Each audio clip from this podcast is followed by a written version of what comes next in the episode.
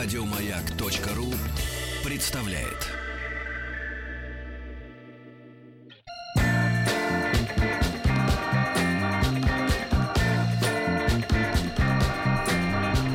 Сергей Стилавин и его друзья на маяке.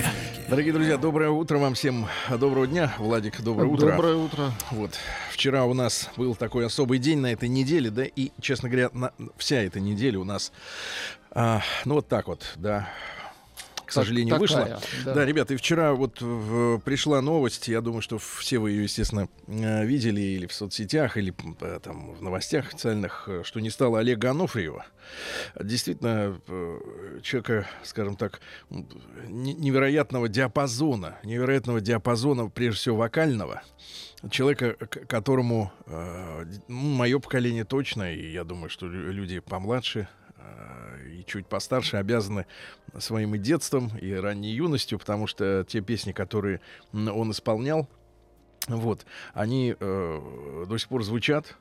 И у него была, была удивительная такая история у Олега Андреевича, да, что его тембр голоса, он э, был э, ненавязчивым, да, он мог, э, мог его мог им играть. Универсальным. Да, да, да, именно в Универсальным. хорошем смысле слова. Не, не, не, Не, пароди, не, пароди, ну как, не пародийным пародист, и не конечно. безликим, да. Но можно, мог- его можно было узнать во всех Он его песнях, отыгрывал, но да-да-да. он им не, да- не давил. Я помню, лет 10 назад, наверное, э, довелось э, взять интервью там по спец, э, для спецпроекта одного э, издательского дома. Брал интервью у Юрия Энтина нашего поэта замечательного, детского, да, вот который, собственно говоря, из того же поколения, который писал стихи, а Ано- Анофриев, соответственно, э, исполнял, да, вот эти песни.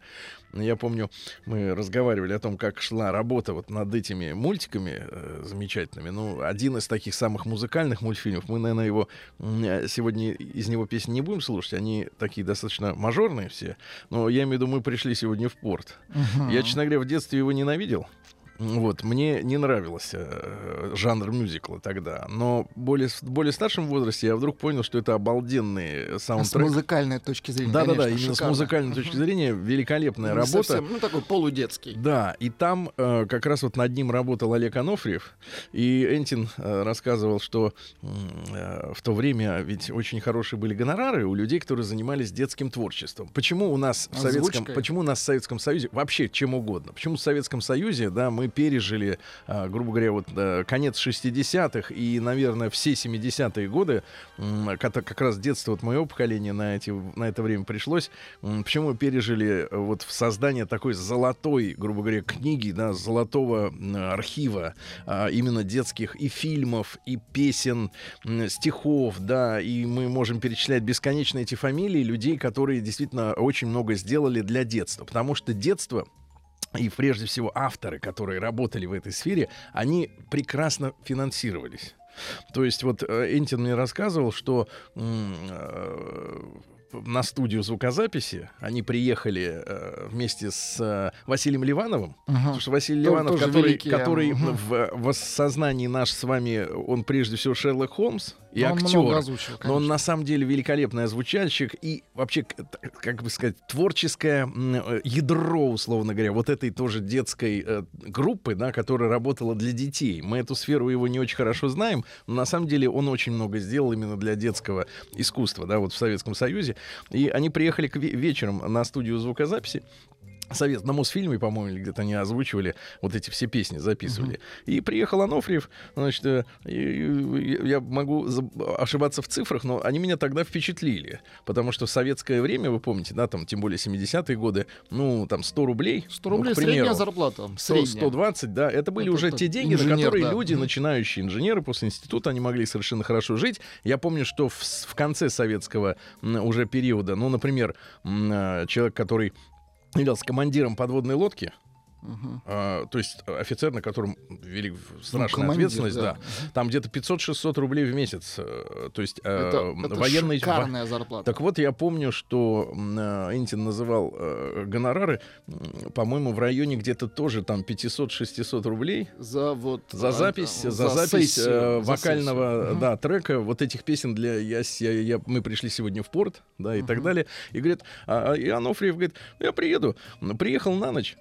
Они записали чуть ли не за три часа ночной смены в ночь. Вообще ве- Все, весь он фильм, да, получил озвучен. деньги и уехал. Он был великолепный профессионал. То есть не просто человек, у которого были какие-то творческие амбиции или еще что-то, но человек, который мог приехать даже ночью и спеть так, что эти треки, они вошли навсегда в наш с вами вот такой бэкграунд культурный, детский, да. Светлая память Олегу Андреевичу. И, естественно, мы послушаем его песню, одну из таких пронзительных, да. Ее связывают все с Олегом Далем, это естественно, но исполнял эту песню Олег Анофриев.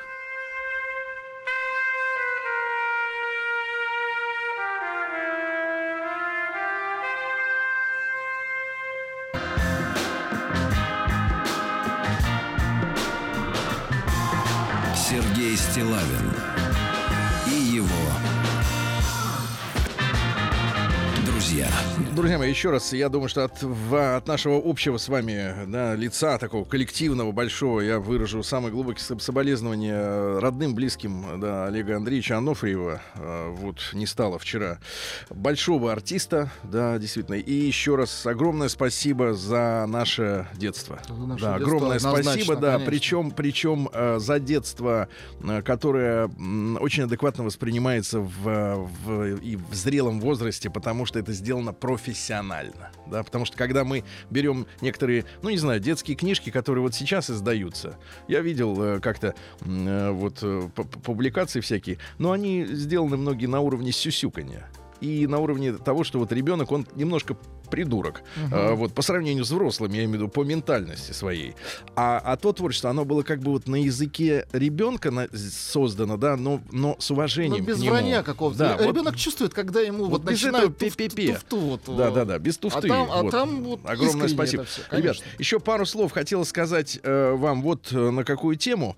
Э, Мы все на этой неделе с вами а, понимаем, о чем идет речь, да, а, обсуждаем и а, личные, немножко п- пару личных э, замечаний, потому что, вы знаете, э, когда ты находишься в прямом эфире, когда ты у микрофона, и когда ты э, получаешь много-много э, всяких разных э, э, потоков информации о том, что происходит вокруг, ты как бы являешься таким модератором, но это слово такое удобное, вот, но оно не отражает эмоционально ничего. Ты становишься фильтром, а, через который э, в эфир пытается прорваться все.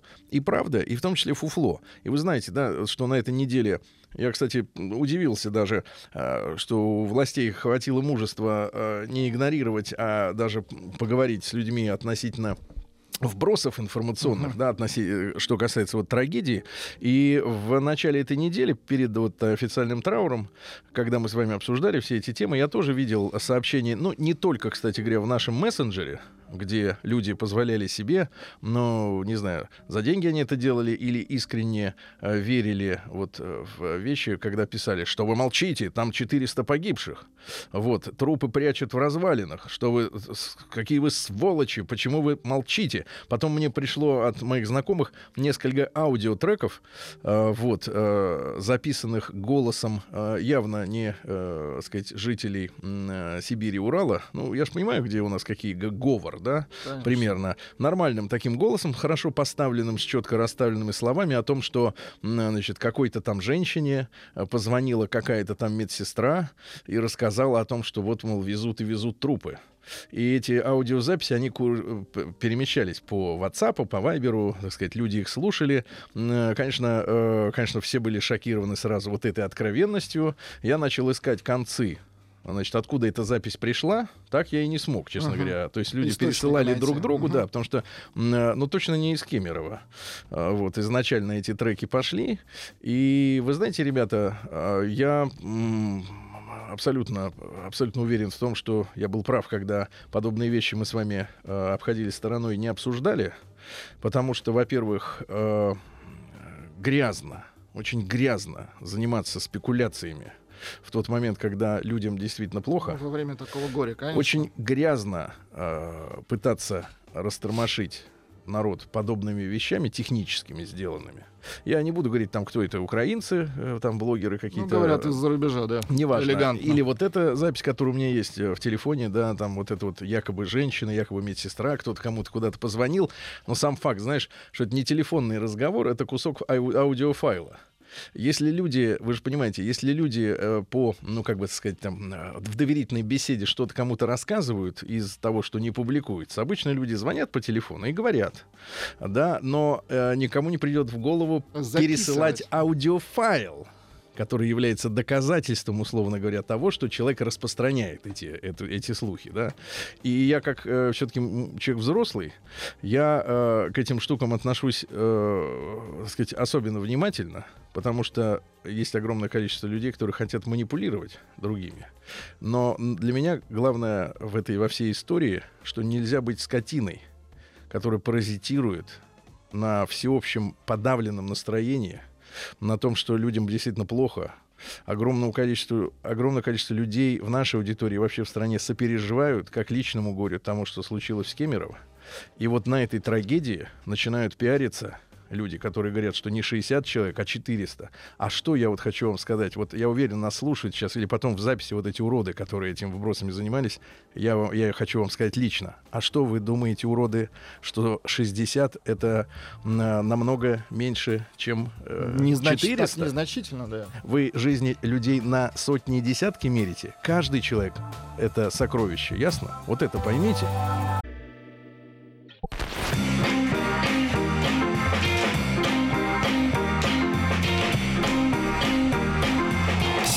Стилавин и его друзья. Друзья мои, сегодня у нас 29 марта. Здравствуйте, Рустам Иванович. Доброе утро, Сергей. Подошли, Доброе утро, да. Доброе утро. Хорошо. Вот, сегодня у нас есть некоторые э, памятные даты, но мы с вами в это время, как обычно, э, с историей, да, знаком... обновляем в голове э, зн- знания. Сегодня День специалиста юридической службы Вооруженных сил Российской Федерации. Это Поздравляем. важная история, потому что дать Конечно. квалифицированное определение, да, выявить преступление, например, да, На минуточку. вот, ну и тогда это важно. День памяти героев Мадагаскара. В сорок седьмом году на, на на Мадагаскаре восстали против французов. Правда, французы собрались силами и в следующем году подавили восстание, но там люди помнят Французов своих обидели. угнетателей, да. Ну и сегодня день с двойным, с двойным названием. В русской традиции э, он называется Саввиным днем или Тележным. А, пора менять резину, э, как говорится. А, нужно было посвятить день телеге. Надо было ее, во-первых, вот с чего начинается забота о транспорте? Осмотреть телегу осмотреть внимательно, свежим взглядом, укрепить колеса, смазать там, где надо, приладить оглобли. И в народе говорили на Саввина, ну, типа на Саввина дня, значит, сани покинь, телегу подвинь. А, Вот, также говорили крути, не крути, зима, мороз, не мороз, а весна уже вошла в свои права. Да, весна входит. Сегодня была, кстати, очень такая холодная ночь. Ну, наверное, одна из последних, потому что уже вроде как через Будем неделю надеяться. ожидаются ночные плюсовые у нас температуры. Ручьи начинают бежать. И такая теплая погода ус- установится на улице, что просто праздник какой-то, да. В 1561 году Санторио Санкториус родился. Ну, они любили вот такие э, вымученные имена и фамилии. Это итальянский врач, анатом и физиолог, и э, человек, который а все, про- э, все процессы, которые происходили в организме, ну, то есть дыхание, пищеварение Так. и прочее, он сводил к законам физики и механики. Э, А, то есть так- это механика. Вот то есть вот люди, люди, да, люди э, этого круга, они называли себя ятрофизиками. Ну, вот средневековая история. Э, ну, то есть что-то вот механически происходит, и поэтому человек дышит. То есть они не раз, ну понятно, они еще наверное, не знали, что есть кислород, поэтому вот процесс, э, что происходит в легких, да, когда Процесс кислород, дыхания. кислород всасывается в кровь, да, и вот идет обмен, они это не рассматривали, вот, но э, для своих опытов он изобрел ряд, ряд приборов, в том числе так называемый термоскоп. Это прообраз термометра. И первым применил числовую шкалу для подобных измерений. То есть вот М. до товарища Санкториуса не было известно, что 36,6 это нормальная температура э, тела. Да? В 1611 году Сегодня состоялось восстание против поляков но неудачная неудачно. Как вы помните, только в следующем удалось окончательно всех их отсюда э, выгнать. Э, ну и э, поляки ведь занимали московские крепости, то есть монастыри, крепости. Ну вот, и они напали на москвичей в Китай-городе, э, множество их перебили и выбили в Белый город, который и подожгли. Дело в том, что снабжение у поляков было нарушено, им нечего уже было есть. Вы же помните, когда годом позже все-таки э, всех их, ну, большую часть перебили, остальных куда-то выгнали, ну вот, там ведь нашли котлы с человечиной. Да-да-да, то есть э, поляки были в страшном голоде, ну, нах- находились, да, да и вот, да-да-да, вот такое варево после себя оставили. Дворянство во главе с товарищем Липуновым стремилась восстановить вот старый порядок, а, вот, а другие руководители уповали на казаков. Ну, в общем, э, из-за того, что наши не договорились, в очередной раз вот сорвалась э, возможность освободиться от поляков. В 1728-м Кирилл Григорьевич Разумовский родился, это наш граф и генерал-фельдмаршал. Э, вот он был избран в гетманы Малороссии, в Гетманы, Малороссии. А, и стал там фельдмаршалом. Ну и по словам Екатерины II, он был хорош собой, оригинального ума, очень приятен в общении и умом несравненно превосходил своего брата, который также был красавцем. А, говорят, что он хранил костюм своей а, юности, когда еще пас валов вот. И, и любил показывать его э, своим э, сыновьям, которые, соответственно, выросли уже в роскоши. От одного из них э, пришлось выслушать резонный ответ. Между нами громадная разница, папа. Вы сын простого казака, а я сын русского фельдмаршала. Когда тот им говорил, что те были скромнее детишки немножко. В 1730-м в Москве появилось уличное э, освещение. Освещали тогда при помощи конопляного масла. Uh-huh. Вот. А в 1746 в этот день родился Карло, ну опять же Мария, потому что в те времена, до, до, до, вплоть до начала 20 века, да, получается, можно было второе имя мальчику дать женское. Ну, Эрих Мария Ремарк, да, Карл Мария Буонапарте родился. Это папаша э, будущего императора. Он был юристом, э, но он был корсиканцем, да, и постоянно он э, вовлекался в интриги э, и очень любил жить на широкую ногу, был страстным игроком в карты, ага. в рулетку, во все. Азартен. И однажды поехал на воды в Монпелье, во Францию, э, где и помер. Вот, а с, семью свою он оставил без средств существования. У него было 11 детей, среди них и э, Наполеон. Да?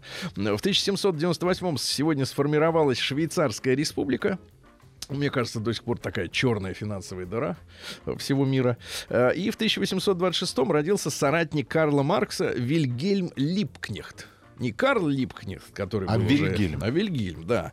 А он вообще считается отцом-основателем СДПГ социал-демократише портай, так сказать, uh-huh. Германии, которая объединила организации, возглавлявшиеся и Бебелем, и Лассалем. Они создали вот на съезде э, эту организацию. Он был участником второго интернационала э, и стал лидером социалистов в Германии. Говорят, что был замечательным лексикографом лексикографом, составил э, выдержавший, э, выдержавший множество изданий вплоть до прихода к власти нацистов народный словарь иностранных слов народный словарь иностранных слов. А в 1847 году сегодня Лев Николаевич Толстой, которому было всего 18 лет, начал вести свой дневник. И э, продолжал это занятие всю жизнь, и в полном собрании сочинений 13 томов его дневников.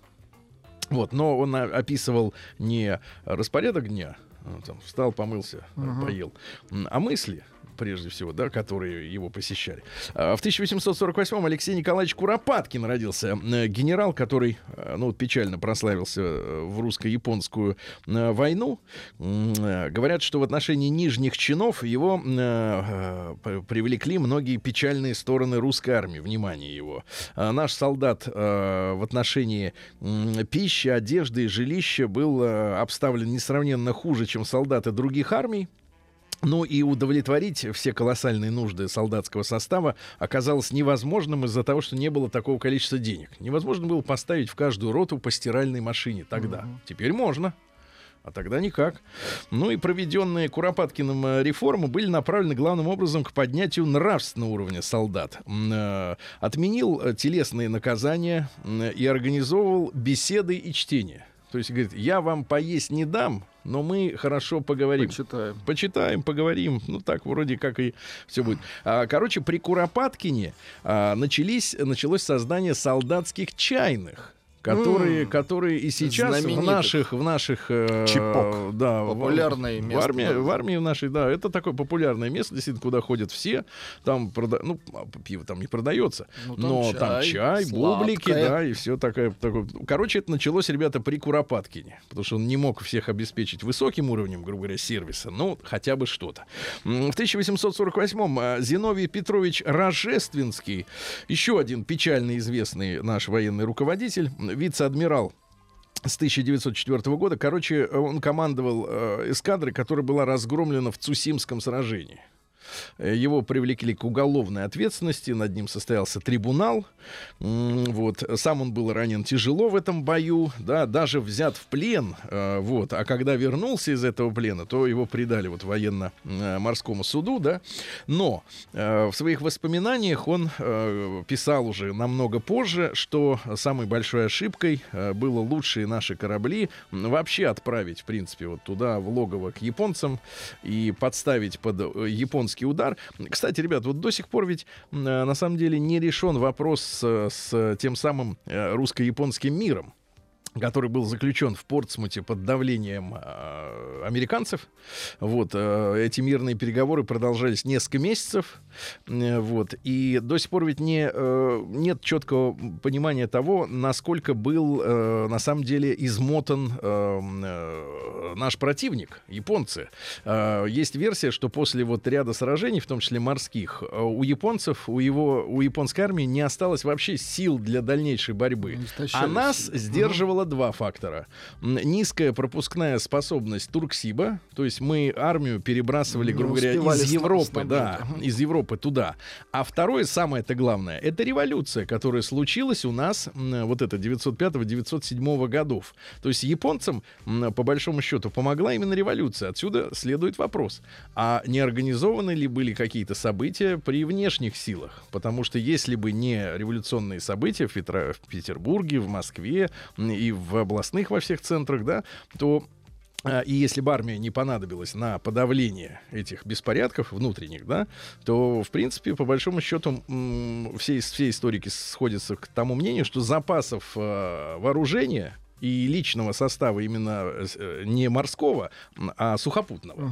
Угу. Их было более чем достаточно, чтобы разгромить. Потому что вот в одном из последних сражений русско-японской войны армия японская как таковая вообще прекратила уже свое существование. Им с, с трудом удалось э, как бы на равных закончить бой, но дальнейших ресурсов у них реально уже не было.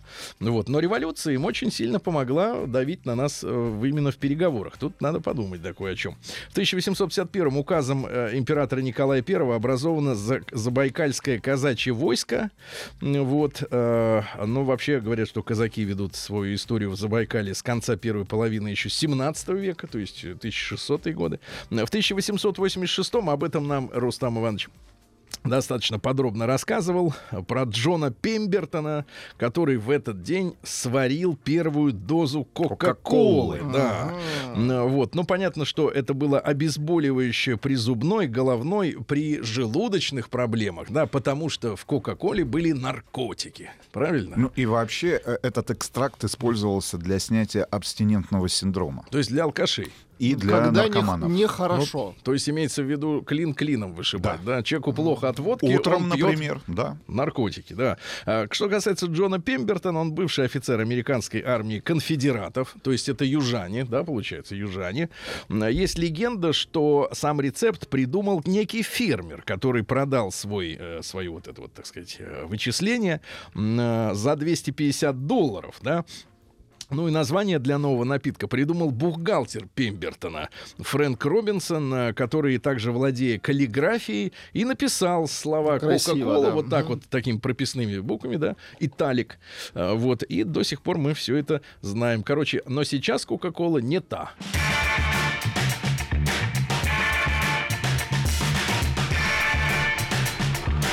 Сергей Стилавин друзья. друзья. Мои, а в 1891 в этот день, э, на излете марта по новому календарю, да, издан э, императорский указ о закладке Великого Сибирского пути. Ну и согласно расчетам, стоимость строительства железной дороги должна была составить 350 миллионов рублей золотом. Э, Проблема в том, что в итоге составила полтора миллиарда. Фантастические цифры. Цифры фантастические, но при- увеличение фантастическое, да, почти, ну, почти там сколько, в, э, в 6 раз, ну, нет, да, при- примерно, нет, в в четыре раза, в четыре раза, да, с лишним увеличение. Вот, ну, а преимущество Транссиба в том, что на 20 дней быстрее, чем морским путем, можно доставить груз. И это выгодно, да? Хотя в последнее время, я вот разговаривал, опять же, с китайскими логистами, которые строят фабрики, и переносят предприятия, например, автомобильные из Европы, ну, как, например, вот перенесли и уже не первый раз, там, третий завод уже, например, Вольво построил а, в Китае.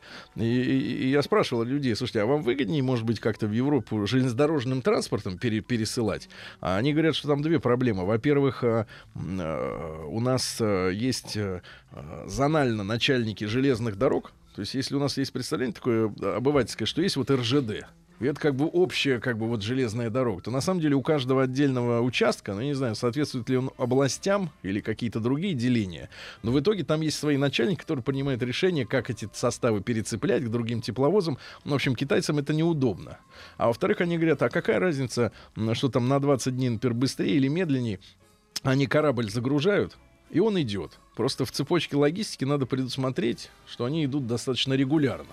То есть на, на 20 дней позже приходит первый корабль, а потом в следующий идет уже в стык, как надо, да, и логич- логистическая цепочка уже не имеет такого принципиального значения. То есть если нам, в принципе, нужно, чтобы Транссиб приносил больше денег, нужно, конечно, в первую очередь наладить э, бесперебойное, быстрое обслуживание вот этих э, поездов, потому что я, я, я от китайцев я слышал большие претензии по отношению к этому. В 1899 году Лаврентий Павлович Берия сегодня родился. Ага. Вот человек, руководитель атомной программы. Родился он э, в селении Мирхиули, это Сухумский э, округ, да. Вот папа его э, однажды участвовал в каком-то восстании.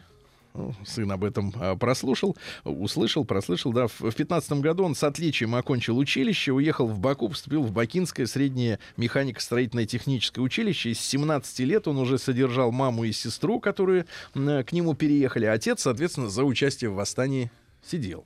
Э, Да. Ну что же, интересно, он в- осенью 19 года поступил на службу в контрразведку при Комитете государственной обороны Азербайджанской Демократической Республики, АДР. Вот, и в этот э, период у него остановились тесные отношения с Зинаидой Кремс, э, которая, говорят, имела связи с военной контрразведкой немецкой. Ну, в каких целях установил? Ну, тоже Деловых, конечно. Против разведывал, да. А, тоже не цитаты. Давайте из Лаврентия Павловича. Ну, первое. Сколько сволочей развелось? Перестрелять бы. Но сволочь и еще Мгм. поострее это не уголовное преступление. Статьи нет. Про сволочи. Или жалко людей, если не умеешь думать, так дураком и будешь жить. А жить как-то надо. Вот и живут дураки. Да, ну, достаточно, так сказать, Ага. народные выражения. В семнадцатом году сегодня Временное правительство выпустило воззвание к полякам в котором было сказано, что, дальше цитата, «сбросивший иго русский народ признает за братским польским, польским народом всю полноту права собственной волей определять свою судьбу». Ну и мы помним, что поляки э, крайне враждебно потом восприняли нашу э, следующую революцию, ну и война русско-польская, да, советско-польская, она э, в 19-20 году происходила с большим ожесточением, с, э, с, с переменным успехом в ту и в другую сторону. Там отличился Тухачевский, правда, проиграв. Вот. Ну, в общем, с поляками установились очень такие мерзкие отношения. Поляки, кстати говоря, через несколько лет после вот официального отсоединения от Российской империи у себя в Варшаве разрушили великолепной красоты православный собор в центре Варшавы. А, вот. И фактически вот разрушение церквей, оно началось не большевиками, а первыми поляки были на этом пути. В 29 году родился Леннард Мэри. Интересный товарищ. Чем он интересен? Но он был писателем в советское время. А потом вдруг перестроился и стал президентом Эстонии. А. Эстонской, уже независимой а, республики, да, эстонской. Тут вот какая интересная, интересная есть деталь. Э, Дело в том, что э, э, в- когда в Эстонии, когда в Прибалтике появились так называемые народные фронты, это не то, что сегодня у нас есть, это наоборот. Вот. А Народный фронт, это вот они так назвали организацию, которая э, боролась за отделение от Советского Союза. И они э, поначалу хитро так выстроили свою деятельность на том, что они борются с, э, разработк- с разработкой фосфоритных месторождений в Эстонии. Понятно, что в Эстонии нет нефти, нет газа, но есть фосфориты.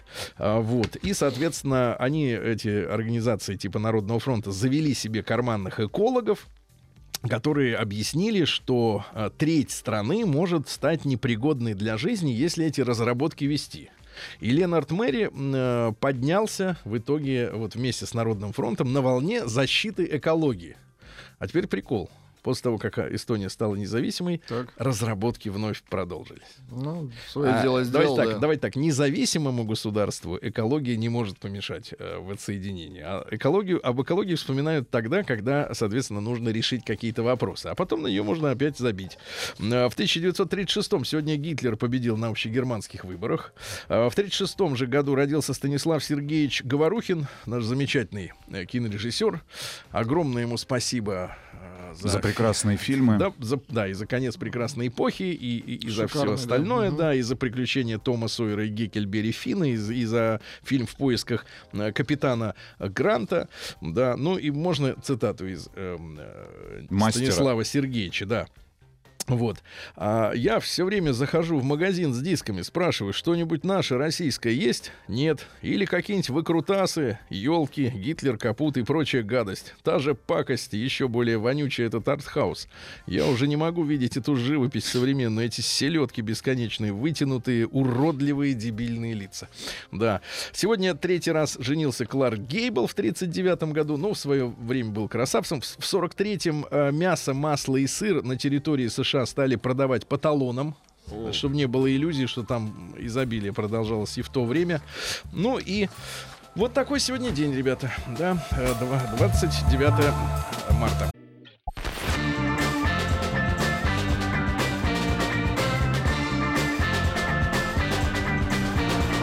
Сергей Стилавин и его друзья.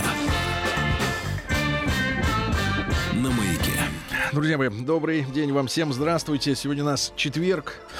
Вот. И, конечно, на этой неделе многие э, наши коллеги говорят, и мы тоже э, в меру своего воспитания, да, говорим о тех вещах, которые связаны тем или иным образом с э, произошедшим э, в Кемерово, да, и Сегодня давайте мы вот какую тему возьмем в, в теме дня. А, вышла, вышла новость с таким очень ярким заголовком.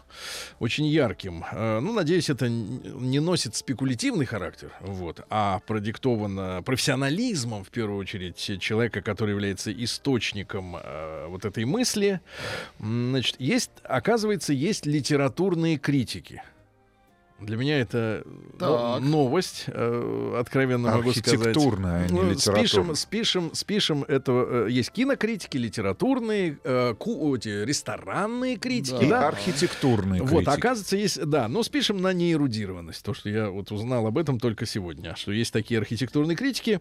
Э, Григорий Ревзин, э, вот, человек, который, видимо, э, ну, с точки зрения, надеюсь, опять же, независимой, э, независимого участника рынка, э, я так понимаю, кстати говоря, в строительстве, ну, а архитектура является, судя по ее а, давайте скажем честно, низкому качеству в последнее время в России, а под архитектурой и под ее качеством я э, э, называю сейчас не только красоту самого здания, но и уважительное отношение э, создателей этого здания к тому э, сложившемуся району, в который оно вставляется, как правило.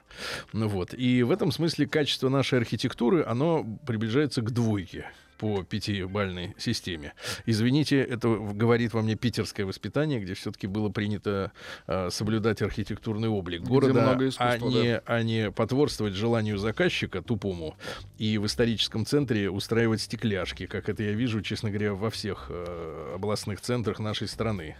Когда люди с деньгами приходят и вставляют в дома там 19-18 века свою стеклянную вот эту штуковину и очень рады, э, что могут на 20 квадратных метрах, э, значит, выстроить э, какой-нибудь небоскреб 15-этажный и с него бабки тягать. Так вот, архитектура, по моему мнению, все-таки является обслугой э, строительных организаций и заказчиков сегодня. Э, Но, оказывается, существуют и архитектурные критики. Вот один из таких, э, Григорий Ревзин, и дальше вот та фраза его, которую он опубликовал, я так понимаю, в личном блоге, и станет сегодня темой дня для нас с вами. Предложил запретить строить крупные торговые комплексы в пределах городов. Вот. Это большой очень разговор у нас с вами. Давайте мы сегодня э, э, э, вот в этом часе ему посвятим время, да. А, короткий опрос э, М1 на номер 5533. Поддерживаете идею э, архитектурного критика? М2 нет.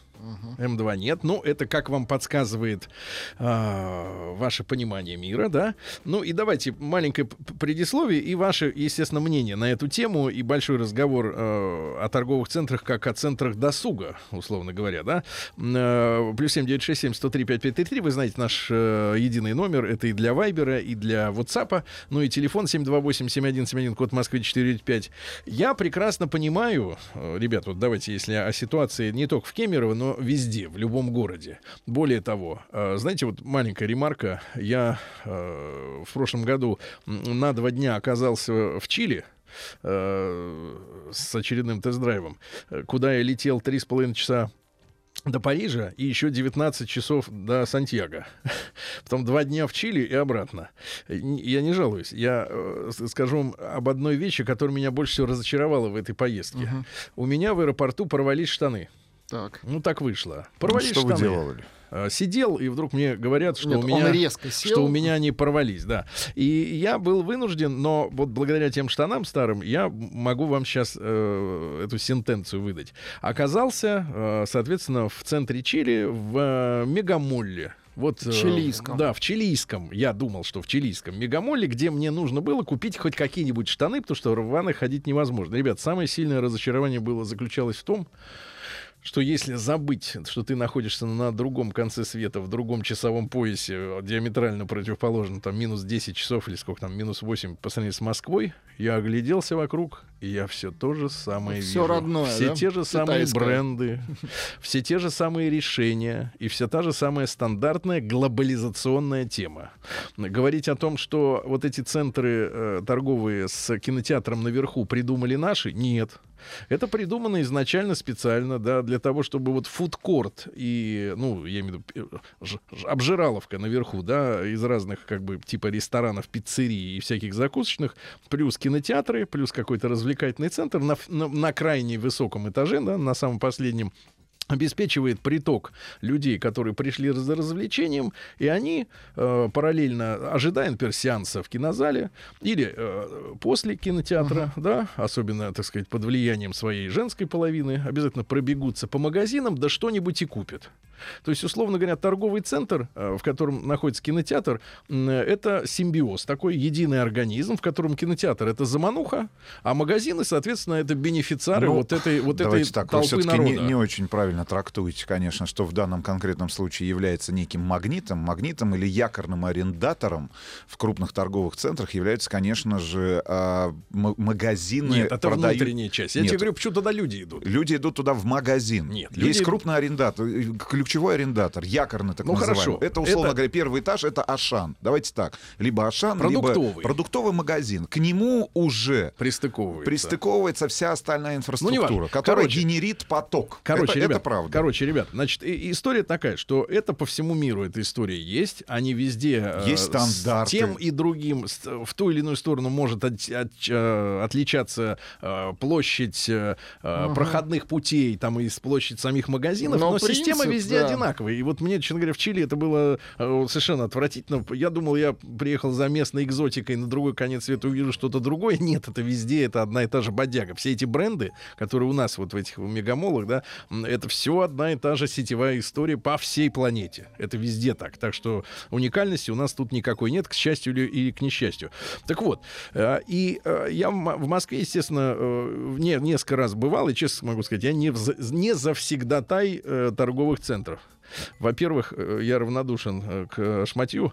Во-вторых, значит, я не понимаю этого вида досуга, значит, ходить по магазинам. Мгм. Если мне нужна какая-то вещь, я захожу в магазин, я вижу, что ее там нет или она есть, я беру и ухожу. Ну, реально, у меня 10 минут это, это пик того, что я могу себе позволить потратить. Мне, мне тошнит, честно говоря, от э, досуга, проведенного в магазинах. Но я понимаю, что у людей э, выработалась эта привычка. Во-первых, она очень активно продавливается рекламой правильно, пиаром.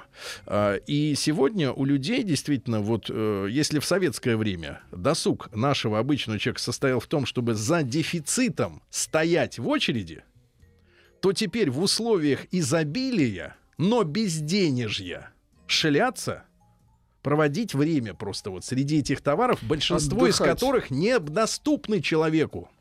Или он ищет что-то подешевле, но это абсурд, потому что даже несмотря на сезон скидок, многочисленный в, в год там сезоны скидок, все равно ничего нет, потому что или это туфта, или денег не хватает.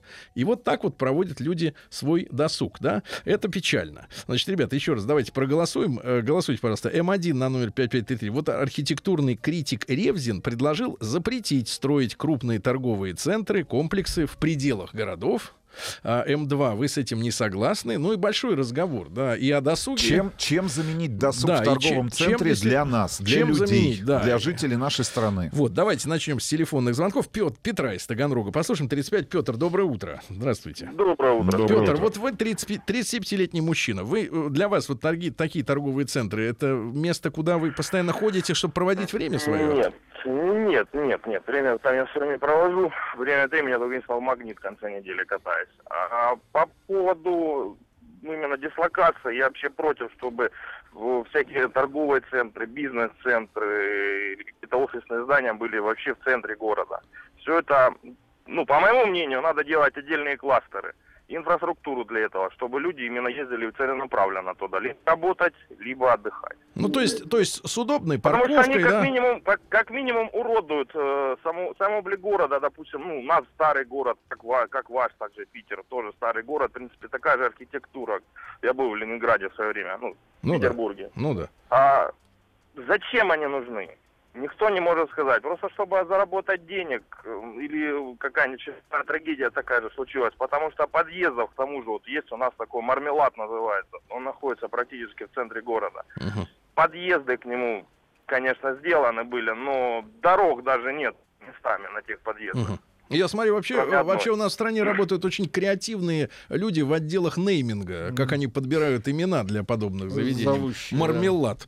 Да, Да, просто и опять же, если взять опыт загнивающего Запада, ну, вряд ли вы где увидите в центре Парижа маркет, супермаркет. Там есть дорогие Подобного. магазины, дорогие магазины. Дорогие магазины есть. Да, но вот там такого, как что действительно там-. Да, ну чтобы 7 этажей, и там, значит, соответственно, вот И толпы. 20-зальный кинотеатр, например, еще. И Это, это же все вроде отработано уже десятилетиями. Просто мы как до сих пор как были на обочине всего мира, так и останемся с этими Хорошо, супермаркетами. хорошо. Да, спасибо да, за ваше мнение, да. Маяк, проблема не в торговом центре, а в людях. Вся беда в нашей халатности и жадности чиновников. Раньше были базары, сейчас торговые центры. Ничего за это время не изменилось. Руслан может быть, вы, поскольку владеете клавиатурой, а, есть такой термин, как э, достаточность э, торговых площадей на количество населения. Я помню, что при Лужкове, например, о, очень активно муссировалась тема, что до сих пор вот столица строит, строит, например, магазины, А их мало. А их все не хватает на душу населения. Он- Вот там у них в Мне Европе. кажется, акцент на ларьки сделал. А, Вот, ну с ними, так сказать, Мгм, разобрались, да, но, но тем не менее, да, вот есть какой-то показатель, да, по а, оснащенности городов магазинами. А, вот, ну так, то, то же самое есть по те, по- на тему такси, таксопарка там и так далее, тому подобное. такие выкладки, да. Я к тому, что наелись ли мы уже магазинами или их все еще не хватает, э, основываясь на каких-то Ну, данных так. статистики. На первом месте рейтинга по обеспеченности торговыми площадями Варшава, Мадрид. В топ-10 городов вошли Санкт-Петербург, Екатеринбург, Нижний Новгород. Москва замыкает первую десятку в рейтинге с 24 городов. Первая десятка. Да, однако вот это, это рейтинг 16 года, однако с Но. учетом строящихся и планируемых к строительству торговых центров обеспеченность А теперь- торговыми площадями Да. может вырасти а, до 609 квадратных метров на тысячу жителей к 2019 году. Да, ну да. И Москва должна войти в топ-5 европейских городов по Да. уровню Но развития смотрите, торговой ребята, инфраструктуры. э, вот некоторые из тех городов, которые вы называли, э, да, являются столицами туризма. То есть люди приезжают, и эти торговые, грубо говоря, центры, да, они рассчитаны не только на местных жителей, да, но и на потоки, которые идут как бы извне. Как в свое время, там, в советское время, да, условно говоря, в столицу, там, в Москву или в Ленинград э, люди ехали за колбасой, условно говоря, едут за За колбасой, едой. да, покупают и отваливают, так сказать, э, с, с покупками довольные домой. Ну, вот. А, э, нужно ли такие, такое количество площадей для жителей? Давайте Диму из Питера послушаем. Дмитрий, доброе утро. Здравствуйте. Да, здравствуйте, Сергей. Дима, вам Сергей. 33 года. Э, Да, вы проводите Верно. досуг вот в э, торговых центрах? Слушайте, конечно, провожу так же, как и все, и вы, и все, кто вас слушает, наверняка, и детьми в том числе. Правильно? Так Ну что есть. вы там делаете? А, ну как, одежда, продукты. Ну, каждую неделю вам нужна... ходим. Погодите, каждую неделю вам нужна куртка? Нет, конечно, нет. Но досуг-то мы тоже проводим, не только за продуктами ходим, правильно? Вы можете себе представить альтернативу? Я давайте начнем с того, что я вообще как бы противник то, вот таких огромных площадей в плане количества. Нам столько не надо, особенно в Питере. Вы знаете, что у нас город не такой, э, как сказать, э, не такой широкий, да, чтобы все это строить. Но в пригородах строят, за городом, то есть. У нас Мгм. все есть, и люди ездят, никто не стесняется выезжать. Я имею в виду там в районе КАДа, да? Ну, на машине. Конечно. Но давайте еще, вот забегая вперед, может быть, вы завтра это обсудите. Мы все говорим про ТРК, да, вот эти вот многочисленные, то, что их сейчас там проверяют, хотя никто до этого не проверял, возможно, мы не знаем.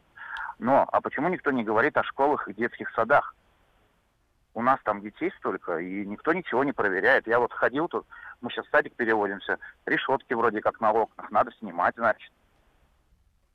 Решетки. Ну, Хорошо. Тогда но вот- садик, вот- вот там ска- же история в том, что после этого садик не будет э, соответствовать требованиям по антитеррору, если, э, с- если снимут Вот, э, вот решетки. как вот эти проблемы мы все будем решать? У меня просто вот друзья собирают сейчас петиции, там, ну, я не успел еще связаться, у них там прошло это или нет, обязать там заведующую или кто там в садиках, по-моему, заведующий, как-то проверить это все надо. Ну, то есть собрать оргкомитета. Мы реально за детьми Хорошо, но это, это следующая тема. Э, Дмитрий, Да, вы, вы важно. себе... пред- Вот в вашей семье кто является зачинщиком отдыха в торгово-развлекательном центре?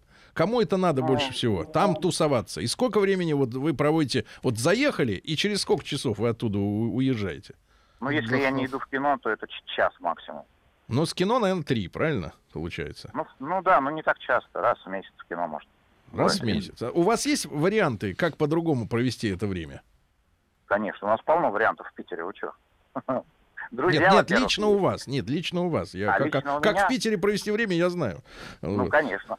Нет, конечно, есть. Много досуга. Во-первых, э, за город, во-вторых, всякие бани с друзьями. Друзьям Мгм. всем Но привет. в баню не возьмешь Ну, ребенка. плюс Нет, мы просто гулять ходим. У нас Гулять, много. Гулять. Хорошо. Я да, просто хорошо. хочу обратить ваше внимание, что в этом рейтинге очень, давайте так, приличной компании, которая как раз занимается аналитикой в области значит, торговых площадей и вообще строительства. Из 24 городов в этом рейтинге 14 городов находятся на территории Российской Федерации.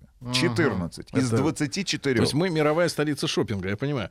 Да, но вот товарищ упомянул, э, питерский, да, что э, ходим гулять. Но я прекрасно знаю, какая погода в Питере, э, насколько Зимой. влажно, холодно, да. И поэтому в зимнее время, да, летом, может быть, они достаточно пу- пустуют в большой степени, да. Но когда за окнами, я думаю, что в Кемерово не та же, та же самая ситуация, за окнами там минус 15 или 25, то, конечно, человеку удобно гулять э, внутри обогреваемого помещения, правильно? Очень очень интересный комментарий от нашего слушателя. В Советском Союзе магазины были страшненькие, а дома культуры, Да. обращу ваше внимание, огромные, с колоннами и скульптурами. Сегодня все с точностью да, наоборот. Да, ребят, итак, предложил архитектурный критик Ревзин запретить строить крупные торговые комплексы в пределах городов, внутри, да, в центре там и так далее. М1 на 05533 согласны, М2 против.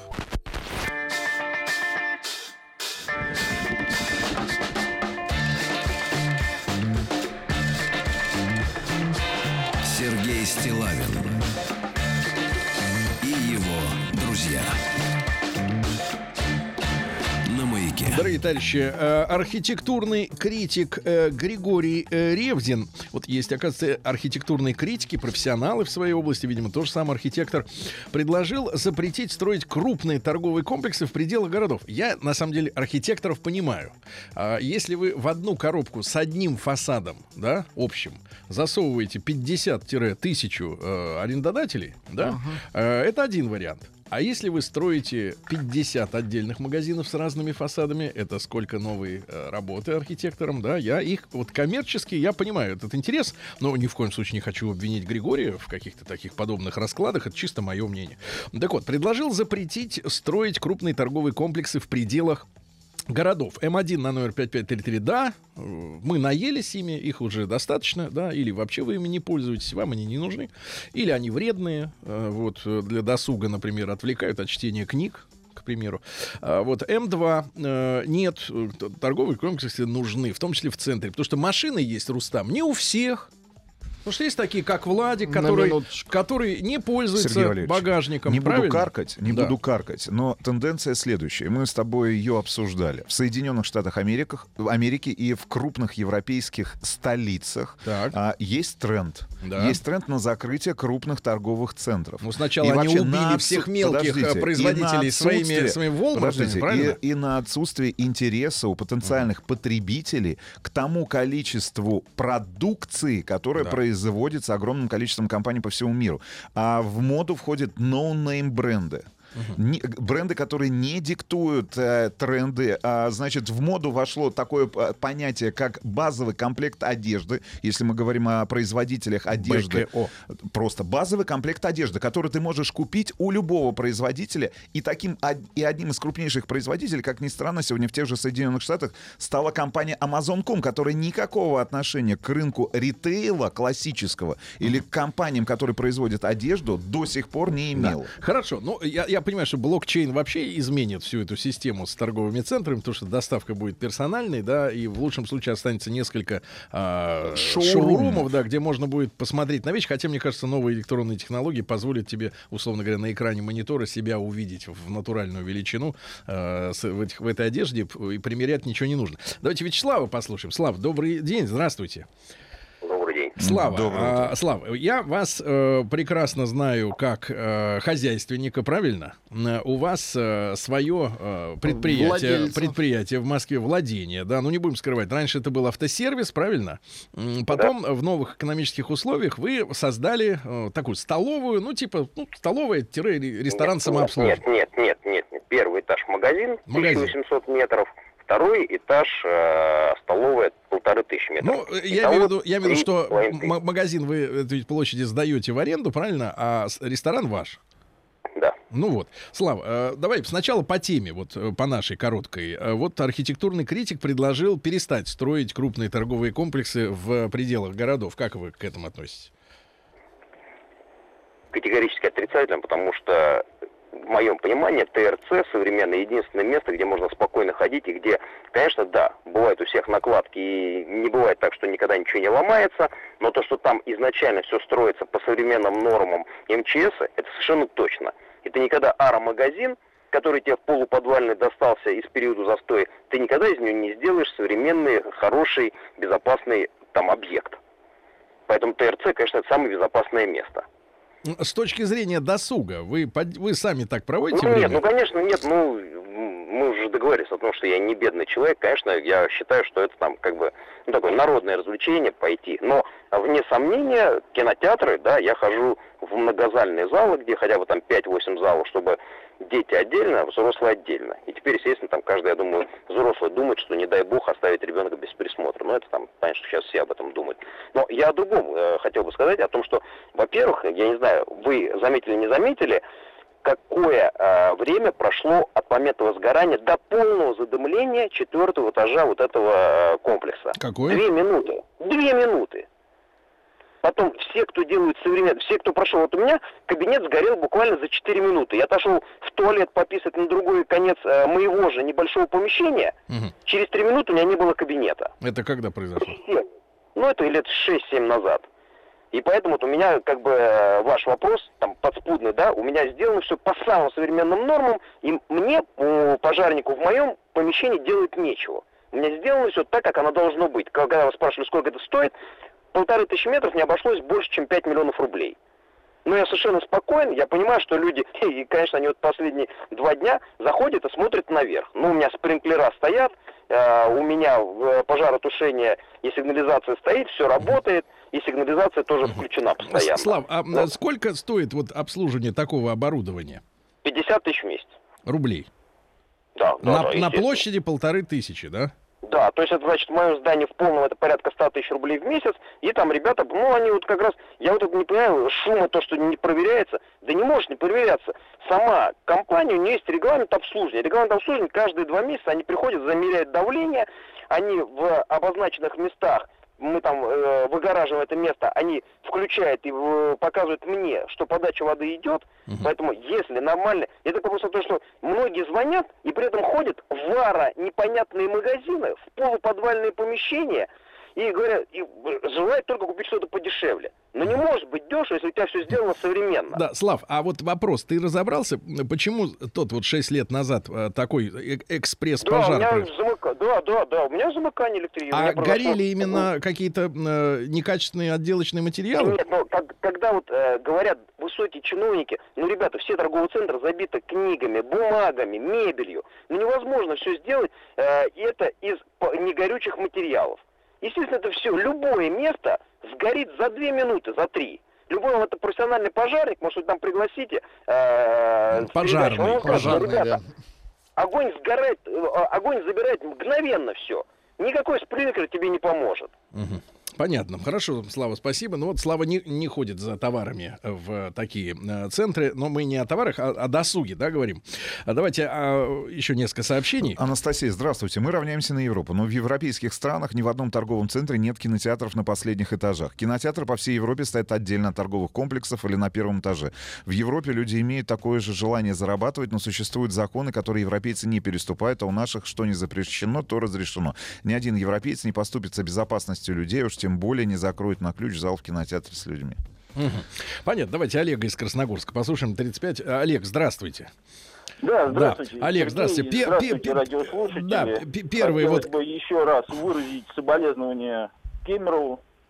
Вот. И, э, теперь по существу проблемы, которые мы обсуждаем с вами.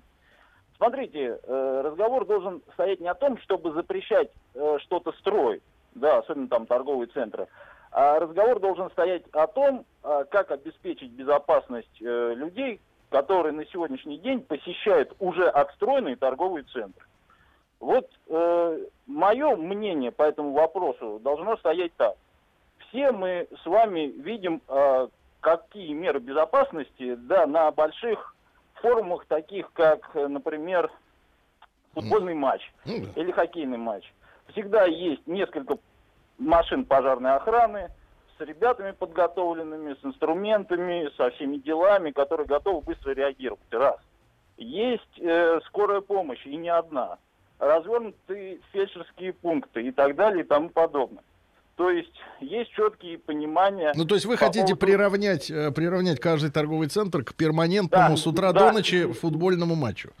Да, именно так. И чтобы в торговом центре на каждом этаже дежурили специально подготовленные люди, которые за это за все отвечают, которые по крайней мере, могут произвести правильные маневры по эвакуации людей, когда начинаются какие-то непонятные ситуации. Мгм. Хорошо, хорошо, да, спасибо. Да, вот такое мнение, оно имеет право на существование, да, потому что, ну вот пос- посещаемость, Руслан Иванович, с вашей точки зрения, на вскидку а, в каком-нибудь крупном торговом центре количество людей сопоставимо с теми, с тем народом, который на матч приходит, там 40 Конечно. тысяч человек, 30 тысяч Ну, человек, если да? это крупный торговый центр в ха- Огромный. с хорошей точкой притяжения, например, или рядом находится один из вокзалов московских, вот тогда если мы мнение, говорим про мнение Москву. Олега имеет право на существование. Я, да? возра- я за возвращение малого бизнеса вместо больших торговых центров. Ларьки и контейнеры наши все. И конкуренция будет выше, и людям дышать будет проще.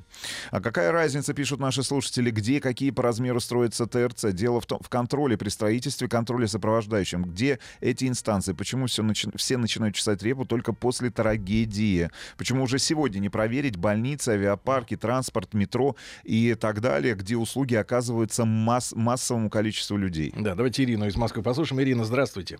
А, Добрый день. Ирина, А, вы, знаете, имеете отношение к торговле? а, Нет, не имею совершенно. Проводите, и проводите там досуг свой, именно досуг. Иногда с семьей приходится, нас вынудили практически туда э, приходить, в эти торговые центры. Почему? Потому что раньше у нас э, в Перовском районе э, была самая крупная сеть кинотеатров. Сейчас э, сломали Киргизию, закрыт э, кинотеатр «Слава», потому что там до сих пор не решен э, передел какой-то идет имущество.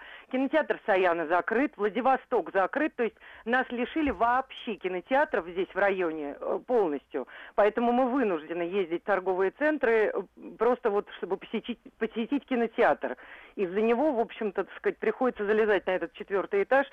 Страшно и теперь э, никогда не задумывалась, но теперь вообще, в общем, не, не хотелось бы Ну, туда то есть вы там ездить. только из, из-за кино, да? Из-за кино и из-за развлечения для ребенка. Э, кинотеатр Киргизия вот у нас недавно совсем сломали, все фотографировали и снимали этот ужас, потому что это был раньше очень крупный кинотеатр, в него всегда были большие очереди э, к посещению, всегда фестивали проходили.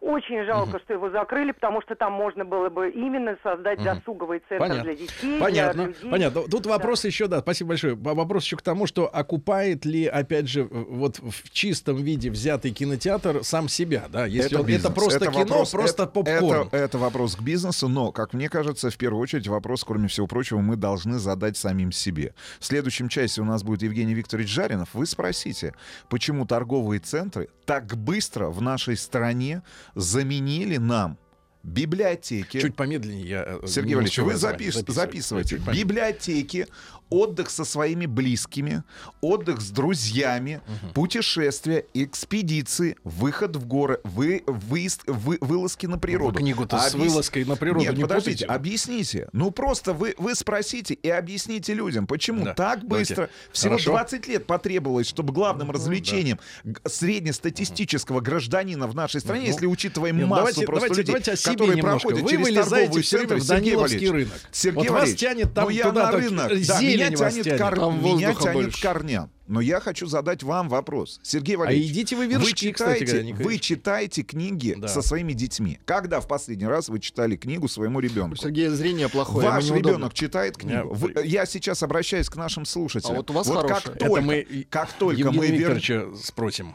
как только мы начнем Да. В первую очередь заниматься культурой каждого человека и собственной культурой, Да, то он- этот вопрос Да. исчезнет, То он будет книга, снят с повестки книга дня. может выдрать, э, выдрать вас из магазина Юникло Воспит- или Верочка. нет, да? Воспитание Мгм. и книга. Хорошо, ребят, Книга значит, и воспитание. Еще, еще раз. Что такое воспитание? Воспитание это пример, и все. Не надо говорить о том, что я вот как Ну женщина а нас кто любит, воспитывает? Я воспитываю, кто воспитывает ребенка. детей? Как, как вы Вос- думаете, куда эти, пример. куда эти дети Ну, будут всё. ходить через 10 Нет, лет? с в поисках торговых центров Значит, будут находиться на а, городов. Архитектурный критик э, парт- значит, э, э, Григорий Ревзин предложил запретить строить крупные торговые комплексы в пределах городов. Что делать с уже построенными, это уже вопрос номер два. Но, тем не менее, М1 на номер 5533 вы поддерживаете. Их достаточно, либо вы просто ими не пользуетесь. Они не нужны в центрах городов. М2 нет, очень нужны.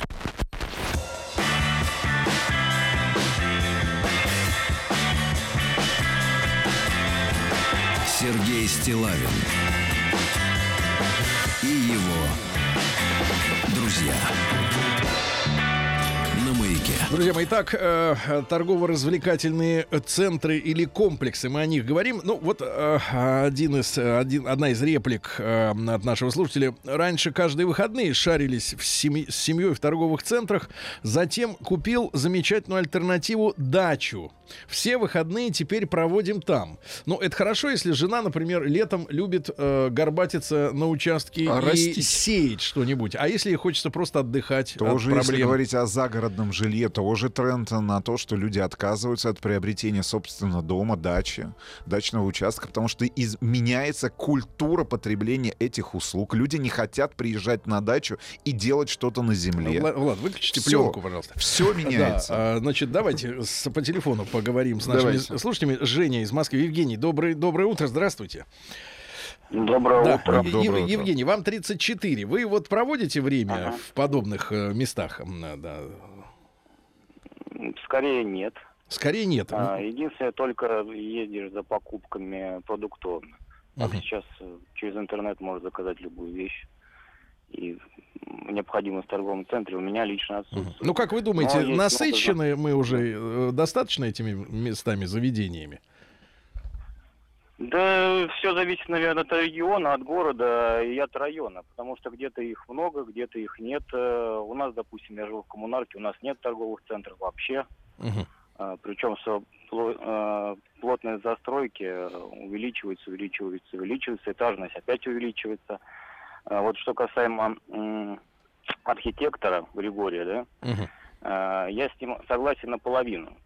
То есть э, выводить э, за города торговые центры не нужно. Просто, наверное, надо уменьшать их э, этажность.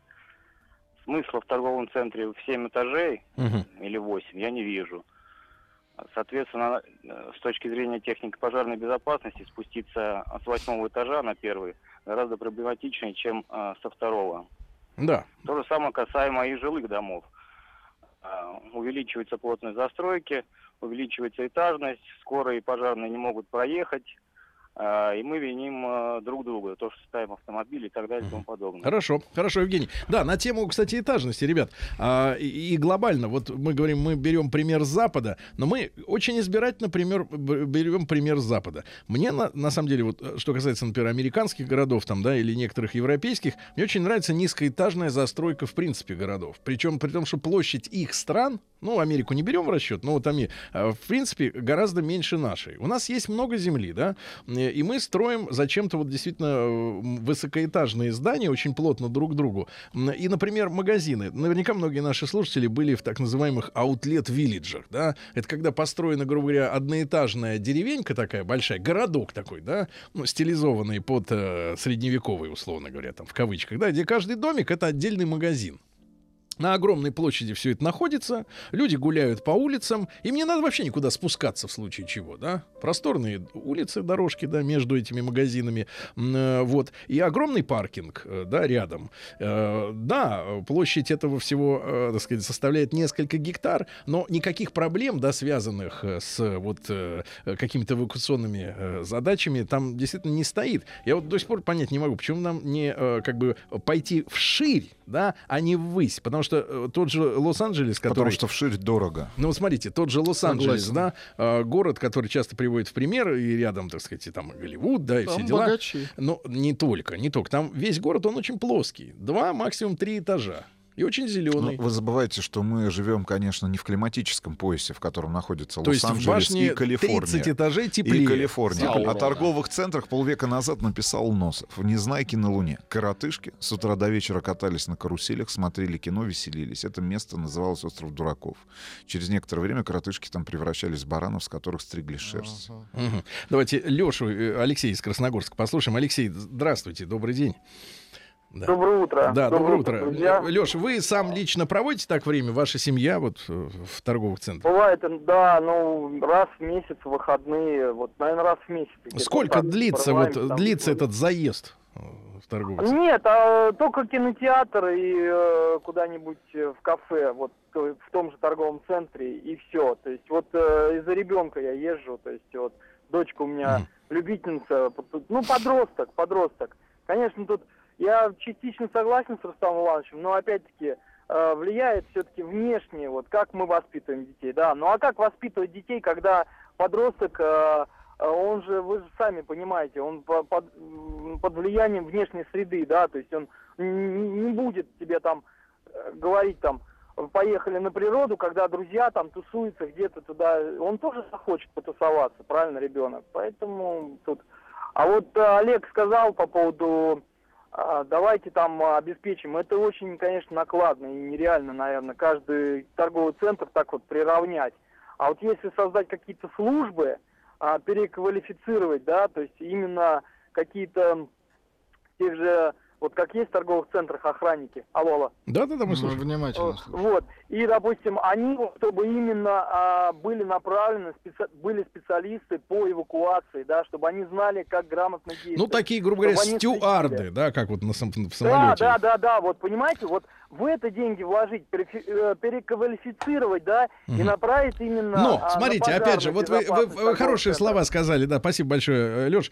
Хорошие слова про цену содержания там пожарной машины или скорой, да, это понятно. Но а, это же вопрос завязан еще и на а, аренде этих площадей и стоимости самого торгового центра и аренды земли под ним, да, потому что мы с вами много раз говорили в эфире, что, э, например, маржа, э, значит, в тех же, в том же общепите, например, в Европе, она ниже, потому что Сергей, город про- проблем- ограничивает. Да мы не то обсуждаем. С чего вы решили, что досуг каждого конкретного человека должен быть монетизирован какими-то коммерсантами? Я вспоминаю свое детство. В четвертом подъезде на первом этаже дома по улице Лалазар, дом 2, была детская комната. Все свое детство Милиция. я провел. Это Нет, Тегеран. детская комната, открытая всегда. Вот видите, в вами не которой был занимались воспитатель. родители. Мной Вами не нормально занимались занимались, родители. родители. Я играл в футбол, я играл в шашки, я С кем? играл в баскетбол, я читал книги, я ходил в походы, я собирал Минуточку, хлопок. минуточку, да. Слушайте, Собирал я знал, хлопок. как выглядит собака, я знал, как выглядит курица, что такое баран, как дает корова молоко. Слушайте, мы воспитываем поколение дегенератов. Ну, слушайте, вы, вы реально хотите с этим столкнуться А вы хотите 10 это лет? все книгой заменить одной? Я Давайте хотя я вам бы- барана, хотя бы- барана заменить. хотя бы Да, одной. минуточку. А теперь статистика. Барана. 69, 69% поддерживают архитектурного критика, предлагающего запретить крупные торговые центры в, э, в городах. 31% против.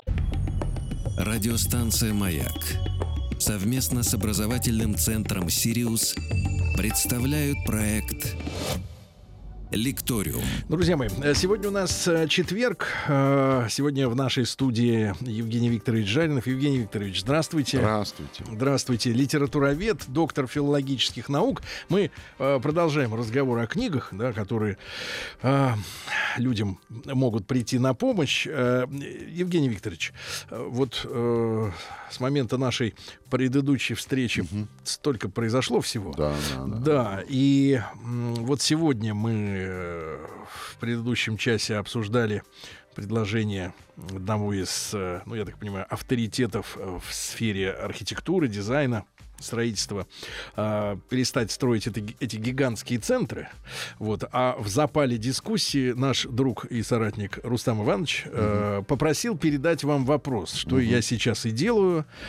Почему книга, ну хотя бы книга, да, проигрывает э, в последние там два десятка лет, может быть больше, м, в организации досуга людей. Э, Многим из которых нужно обязательно вот, э, в- ну вот книга же это это такой инструмент, который создает досуг в том месте, где ты ее откры- Конечно, раскрыл, конечно. в самолете, в Где поезде, угодно, дома, где, где угодно, в парке, в лесу. А почему людям нужно куда-то обязательно ехать, чтобы потратить время, а как-то развлекаться, что-то смотреть в кинотеатре, да, ходить по магазинам и, в общем, ну вот какую-то активность такую проявлять э, двигательную, да, в погоне Вот. за какими-то новыми впечатлениями. На это у меня, э, понимаете, этот вопрос настолько сложный, что нет ни одного рецепта. Понимаете, у нас всех потрясло событие в Кемерово, и мы э, на самом деле напоминаем определенную цитату из э, великой книги Монтенья «Опыты», где он говорит, что у него был один знакомый, которому поставили диагноз подагра. А подагра в основном приобретается от копченого мяса и красного вина. Вот два таких нарушений диеты, и вам характер, а, обеспечена подагра. И вот когда ему поставили этот диагноз, пишет Монтень, это 16 век, то он э, перед каждым обедом э, заставлял своих слуг приносить из подвала все копчености, все вина, брал огромную трость и лупил по ним с силой, считая, что это и есть причина его страданий. И у Монтени этот э, эссе посвящено тому, как люди пытаются путать причинно-следственные связи. Это как ребенок, который ушибся о угол стола и бьет по углу, уверенный, что виноват угол. Уве... Это сейчас происходит с обществом. Во всем виноваты э, торговые центры. Уничтожить их, тогда дети гореть не будут. Да? А, извините меня, в Бесплане они в большем количестве сгорели и были уничтожены без торгового центра а в самолете и так далее, и так далее. Это, это вот наивная причина думать, что во всем виноваты торговые центры. Торго... Это одно. Второе.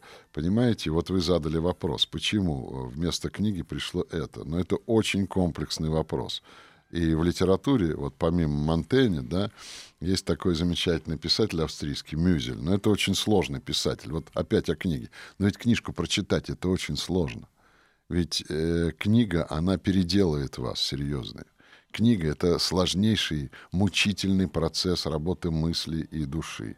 И это даже не у всех людей, закончивших, имеющих высшее образование, сил хватает. Потому что это действительно работа над собой. А человек идет как вода. Человек на 80% состоит из воды. И он как вода текуч вот вода течет туда, где и легче, легче течь, а не там, законы где и труднее. физики. Законы физики. Не там... И мы, так сказать, выполняем эти законы физики. Если мы на 80% состоим из воды, мы живем по легкому пути.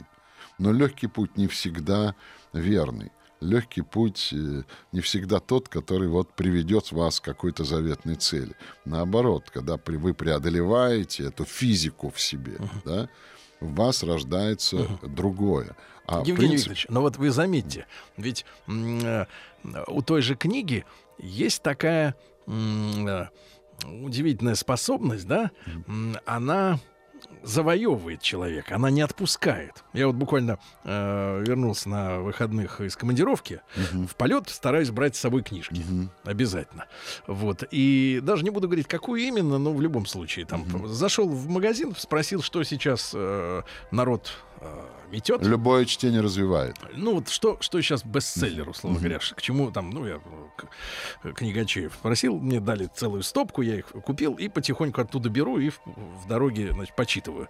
И я заметил, что я успел там э, дочитать, э, где-то прочесть половину. И вот уже прошло, я вернулся э, вот на выходных как раз, да, и вот уже сегодня четверг, я ловлю себя постоянно на мысли, что м- мне постоянно хочется к ней вернуться. Она запустила в меня вот этот якорь, да, она запустила в меня, грубо говоря, эту программу, эту оболочку, построила свой мир внутри меня, да, и вот меня тянет, постоянно тянет вот время от времени э, к ней вернуться, да. А вот э, досуг, который сегодня есть у людей, я даже не о торговых центрах, ну, в принципе, вот это вот, да, вот. Ну, торговый центр как просто повод для разговора. Ну, нет, да, да существование, повод. да, оно, оно оставляет равнодушным, оно не, не, за, не, не, не тянет именно изнутри, да, оно, как, оно внешнее что-то такое, да, не, не Торговый не центр тоже текст. Торговый центр тоже книжка на самом деле, потому что, как сказал Ницше, мир как текст. Мы живем в постоянном тексте. Просто этот текст не буквами написан. Этот текст написан брендами, этот текст написан товарами, но это текст, потому что э, вы покупаете определенный бренд, таким образом вам кажется, у вас создается иллюзия, что вы приобщаетесь к определенной элите, потому что этот бренд носит только избранные, а вам об этом говорит реклама, вас в этом смысле обрабатывают и так далее. Вы смотрите модное кино, и таким образом вы тоже к чему-то приобщаетесь. У меня есть приятели, которые давно перестали читать книги, но они бегают бегают как сумасшедшие по всем театрам при этом э, не очень понимая, что смотрят. Им главное там показаться, то что уже определенные театральные представления превратились в светский раут. Им там надо появиться, им там надо помелькать брюликами, им там надо себя показать на самом деле. И mm-hmm. они уже не понимают, что это не развитие. Помните, такая великая картина есть у Федотова «Завтрак аристократа». Вот сидит этот несчастный аристократ, да, а вся его комнатка, вот он аристократ, да, но он не аристократ духа. Он внешний аристократ. Это вот мои приятели. У него вся комнатка забита театральными афишами. То есть он бегает на эти театральные постановки, потому что так бегает все петербургское светское общество. Он там должен появиться. Это модно. А личико у этого аристократа дегенеративное. Потому что он живет не по сути. И все эти театральные постановки не делают его умнее. Он как был дегенерат, так и остался. Да? Ну, не будем сейчас сдаваться в эту... а, Так вот, когда вы сказали, а книга не отпускает, это знаменитый трактат м, французского писателя Мишеля Турнье о книгах, который называется «Полет вампира». Он переведен на русский язык, в интернете есть. Каждый может а, две кнопки нажать «Полет вампира» Мишель Турнье и прочитать. И он говорит, книги подобны вампирам. Да? Они стоят на полках, как э, мертвецы живые лежат в гробах. И они никого не трогают. Э, корешки никого не тронут, не заденут и прочее. Да? Но когда вы берете книгу, читаете ее, и она вам начинает нравиться, и вы входите с ней в диалог, то книга оживает, потому что она питается, пишет Мишель Турне, вашей кровью, вашим сердцем, вашим опытом, вашими чувствами, вашими мыслями. Она становится частью вас самих, да? И как вампир она высасывает из вас все, а взамен дает иной мир, преоб- поднимая вас над суетой. А люди э, в основном э, живут э, так, как можно считать великое под полотно Брег, Питера Брегеля старшего «Охотники на снегу». Вот идут эти охотники, да, это посетители торговых центров. Вот они идут за какой-то целью, как им кажется, на охоту. Купить, пожрать, пожрать, купить, и детей туда притащить, если возможно, собак туда, и всем вот кагалам заехать, да.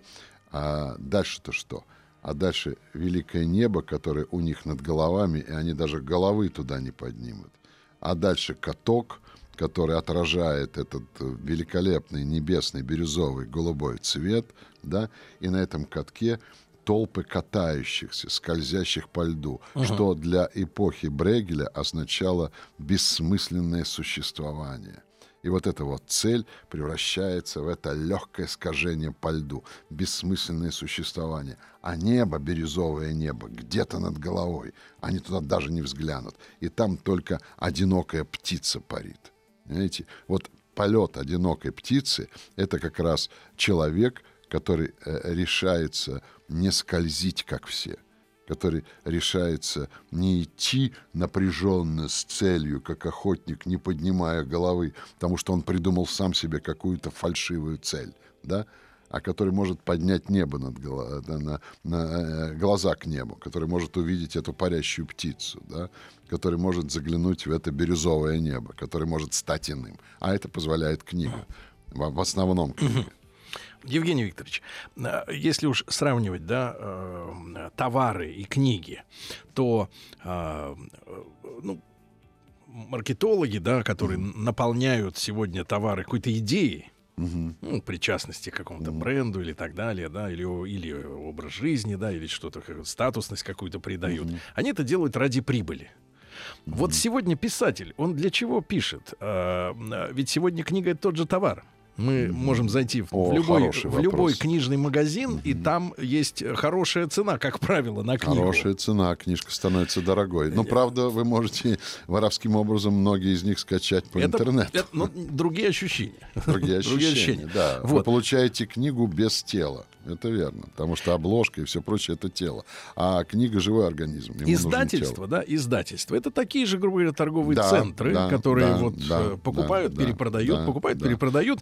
Книга а что, становится роскошью. да. что сегодня движет писателем современным, вот нашим, да, который понимает, что он тоже делает Хороший товар? вопрос. Хороший вопрос.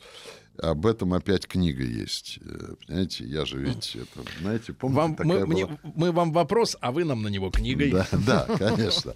Но помните, такая передача была с добрым утром, и там великий Вицин играл очень важную роль. Это передача моего детства. Архивариус, да? Он приходил и там что-то рассказывал, интересные истории из книг, из библиотек. Вот я такой архивариус. Так вот, эм, э, есть такой роман э, Германа Гессе, который называется «Игра в бисер». Да? Э, Вот мы живем в эпоху, как сказал Хейзинга, homo ludens, человек играющий. у нас вся жизнь превратилась в игру, да. Игра несет на себе э, значение некой необязательности. Мы проигрываем свою жизнь без особых обязательств. Это, к сожалению, тренд эпохи. И вот э, Герман Гессе пишет в начале этого романа «Игра в бисер». Дальше, кстати сказать, очень сложная для прочтения книга. Извините меня, чтобы ее прочитать, семь потов сойдет. А попытаться понять это вообще преодолеть высоченную гору. Но я вас уверяю, если вы пройдете хотя бы половину пути, вы чуть-чуть станете иным. Ни один торговый центр вам этого не даст. А книжку можно скачать за бесплатно и за бесплатно получить этот статус. Да? Потому что вы войдете в... Искушаете. Уника... Если вы любите бренды, вы войдете в уникальный клуб читателей игры в бисер. А туда входили такие гении, мало не покажется. Так вот, и вот он говорит, наступила эпоха фильетона. Я отвечаю на ваш вопрос. Угу. Вот мы сейчас находимся в эпохе фильетона. Хотя сам жанр сейчас не да, используется. Не используется. Но даже большие романы это не что иное, как фильетон. То есть что-то на самом деле несерьезное, что-то на самом деле развлекательное, что-то на самом деле книжка-обложка. Или, как говорит Михайлов, текст-процесс, который умирает сразу, как только вы захлопнули обложку, который лишается вот этой э, сущности вампира, о которой писал Мишель Турнье. И многие писатели и писательницы, да, это чаще всего на 90% просто графоманы, да, они пишут, потому что таков тренд. Они хотят чего, почему они это делают? Мне кажется, это Увидеть даже не имя деньги. на обложке. Это не деньги даже, потому что э, профессиональные писатели сейчас почти ничего не зарабатывают. Это я знаю, потому что я знаком с многими из них, весьма успешными, по 100 романов у них. И они говорят, мы ничего не зарабатываем на них. Ну, да? скромничают. Нет, не скромничают. Но не все, там единицы только зарабатывают. Их можно всех перечислить, их 10 будет, и все. А их сколько? сотни, тьмы, то есть, тьмы и тьмы. То есть издательства их отжимают по полной. Да, совершенно. Да я сам, э, как, э, так сказать, ну, тогда я сам балуюсь писатель. этим. Да. Извините меня, на эти деньги не проживешь. Ну, не проживешь. Иногда ты на книжку тратишь больше денег, чем то, что тебе дает э, гонорар. Потому что, Но чтобы так, напис... больше на свет. Нет. Чтобы написать хорошую книжку, надо прочитать еще тысячу. Нет, если конечно, ты не шизоид и не в последней стадии графомании, и ты уверен, что ты центр мира, и что твой любой чох, ик, Гениально. Извините за грубость, как затерявшийся пук, это некая гениальность, которую должны все нюхать, слушать, читать, и потом бегать и говорить, вот она книжка, так книжка, вот она бестселлер, так бестселлер. Если ты не совсем сумасшедший, а таких все меньше и меньше, да, потому что некоторые пишут, потому что у них мозговая болезнь. Потому что графомания — это серьезное отклонение психики. И таких людей сейчас много. Тем более, что сейчас книжкой считается все. Даже то, что книжкой не является. Да? Сейчас все считается. Человек набрал фактов. Ну, у нас целый, извините меня... Растопочная литература. Канал есть, который выпускает такие книжки, которые не книжки. И не буду называть фамилии, человек просто считает себя великим автором и так далее. А это все симулякры, это все иллюзии, а не книжки. Так да? зачем они это делают? Те, которые не, не, у не них психи. серьезные проблемы. Ну, во-первых, у человека есть тщеславие. Это тоже, в общем-то, мозговая болезнь. А третье, каждый стремится к бессмертию. И хоть какой-то след оставить. Ну, пусть даже след, чтобы вытерли паркет и посмотрели косо вслед, но хоть какой-то след оставить. Помните, как у Ильфа и Петрова? Киса и Ося были здесь. Вот хоть такой след оставить, да? А книжка, она как бы традиционно, это некие мировые аналы. Туда вписан. Интеллектуальненько. Интеллектуально. Поэтому много мотивов. Угу. Во-первых, мозговая болезнь, которая называется, а графоманов сейчас очень много. Во-вторых, так сказать, тщеславие. Это глобальный процесс или наш доморощенный? Это вот? глобальный процесс. Это глобальный процесс, абсолютно. Потому что на всю, все те тысячи и тысячи пишущих авторов и авториц, да, вы по современному миру максимум 10, ну, дюжину реальных писателей найдете. То есть создающих книги, которые, вот как вы сказали, не отпустят вас, которые превратятся в книги-вампиры.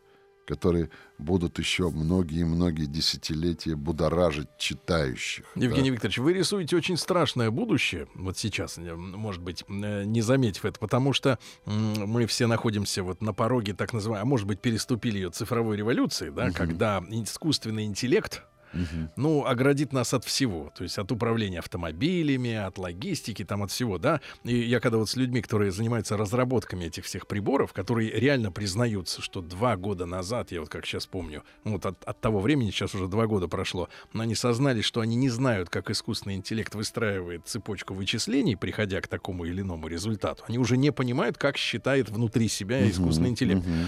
И я их спрашиваю, слушайте, вот потеряют работу миллионы людей.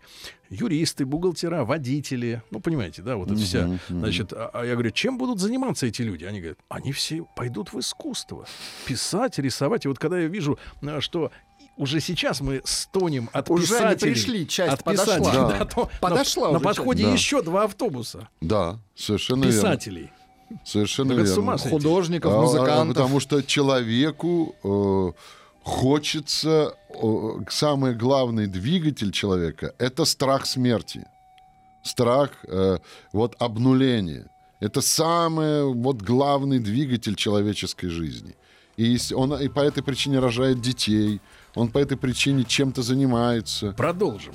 Э, Евгений Викторович Жаринов, литературовед, доктор филологических наук. После новостей мы продолжим. Радиостанция «Маяк» совместно с образовательным центром «Сириус» представляют проект Лекториум. Друзья мои, сегодня в нашей студии Евгений Викторович Жаринов, э, литературовед, доктор филологических наук. Как всегда, о книгах мы говорим. И вот э, к нашему разговору вы можете также присоединиться, как это сделал, например, Виктор из Перми. Напоминает нам, что Владимир Войнович в книге «Москва-2042» э, значит, описывает такую историю. Там графоманы сидели с клавиатурами, но без мониторов, и писали крамолу на советскую власть, а провода от клавиатур торчали торчали из стены пучком в секретной комнате. Из стены пучком ни к чему не были присоединены. Вот. И э, другой вопрос. Э, Владимир пишет. Вот по теме, да, которая нас всех волнует. Когда тяжело э, на душе, читать лучше трудное или легкое чтиво? Вы знаете, э, тут нет э, прямого ответа. Нет прямого ответа, потому что каждый должен найти свою книгу. И иногда, когда очень тяжело, достаточно прочитать иногда какую-нибудь детскую сказку Андерсона, и станет легче. А другому человеку нужна трагедия, чтобы клин клином вышибал, да. А еще не забывайте, что здесь в этих советах нужно учитывать гендерный подход, потому что у женщин совершенно другая. Они, во-первых, сильнее мужчин, они, у них, во-первых, э, мощнее запас прочности. Мы думаем по наивности, что они все истерички и так далее. Это на самом деле иногда бывает истерика обратное проявление их силы, их живучести, их возможности выживать в таких ситуациях, в которых мужик просто с ума сойдет и так далее. И у них свои сказки, у них э, свои рассказки, и их э, что-то будет беспокоить свое что-то будет облегчать э, их душу по-другому. Поэтому здесь всегда очень индивидуальный подход. Я про себя скажу. Вот когда у меня в 84 году была трагедия, мне было всего 30 лет, и у меня умерла мать. Матери было всего 53 года. Да, она сгорела за неделю. И для меня, который жил до 30 лет в эпоху бессмертия, психологического бессмертия, да, я всегда был сыном и так далее, и вдруг бац, матери не стало, да. И для меня, я помню, тем более, что я по знаку зодиака рак, а у раков с матерями очень сильная связь, да, у меня была сильная связь, я был уверен, что следующим пойду я, что я болею той же болезнью и так далее. Это был стресс, я вам скажу, такой, который вынес мои мозги полностью. Я тогда убедился в этой знаменитой фразе позднее Черниговской «Не думайте, что мозг принадлежит вам, вы принадлежите мозгу» я увидел, что мой мозг творит со мной такие вещи, которые я даже не предполагал. И знаете, какая книга вывела меня из этого стресса? Фантастика. Я читал, тогда еще не переведенные, я без хвостовства говорю, на английском языке Толкина «Властелин колец». Да? И сцена, когда они оказываются, кажется, это э, книга «Две башни», когда они окажу, оказываются в, у паука Шелоба, это Сэм Вайс и Фродо, да, и это чудовище, как Минотавр, нападает на э, несчастного Фрода, упаковывает его В кокон. это, свой кокон. И Сэм Вайс, который в последний момент, а, которого в последний момент душит за горло Гарлем, да, и он вырывается в последний момент, отбивается от Горлема и нападает в не- какой-то невероятной смелости, фантастической смелости на это чудовище, для которого он как муха. Но он понимает, что он должен спасти Фрода, да. И я чувствовал себя Сэмом Вайзом, потому что в своей душе я боролся с вот этой жутким пауком Шеллобой, называемым раком.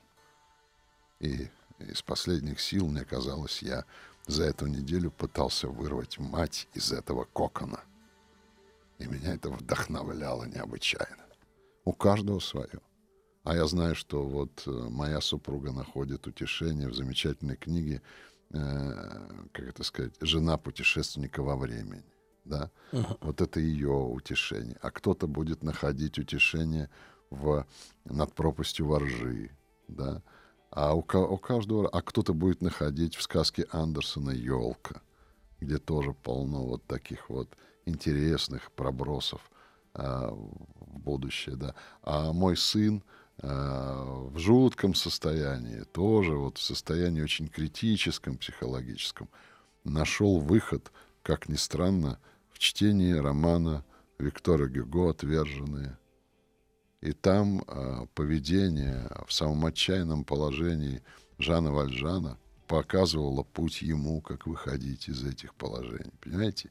Книг, нету а, одной книги на все времена, а кто-то найдет утешение в Евангелии. Да? Нету книг на все времена. Потому что вот э, все книги хороши, и у каждого должна быть своя книга. Да, которая, а кто-то, я знаю, э, находит утешение в чтении наугад опытов Монтэня, потому что вы не представляете, какая это книга. Она же не написана как роман. Она написана как простая беседа с собеседником на очень э, сложные темы, о которых, может быть, мы даже не задумываемся или боимся задумываться. Да? А кто-то найдет утешение в повести Толстого «Смерть Ивана Ильича». Да?